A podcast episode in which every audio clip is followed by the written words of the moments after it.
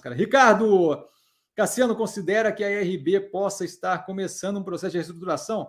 Eu não vejo qual é o processo de reestruturação que está acontecendo ali. O que eu vejo é a empresa sangrando capital violentamente.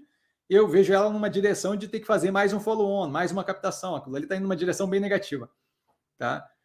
Ainda vejo sangria desatada ali dentro. Não estou vendo qualquer reestruturação, estou vendo perrengue. Tá?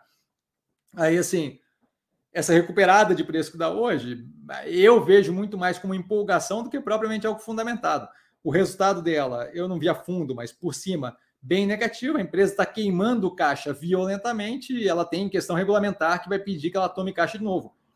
Se ela for a mercado tomar caixa de novo, primeiro, assim, quem é que está dando caixa para ela?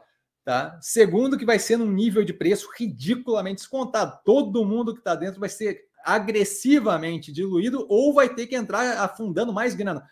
Me lembra que o golpe que a gente tem hoje em dia, que é o pig butchering, que basicamente quer dizer o sangramento do porco, onde o cara se envolve com a pessoa ou a mulher se envolve com o cara e aí faz a pessoa investir em cripto e bababá e não sei o quê. E aí toda vez que a pessoa quer tirar o dinheiro, a pessoa fala, não, tudo bem, você pode tirar o dinheiro, mas você tem que pagar mais essa taxa e mais o tributo. Não, e aí tem que pagar essa taxa para transferência de não sei o quê. E a pessoa só vai jogando mais dinheiro para dentro de um negócio que claramente é um golpe, tá?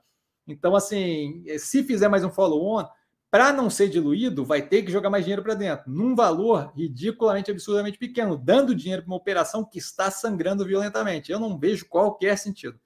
Qualquer sentido, tá?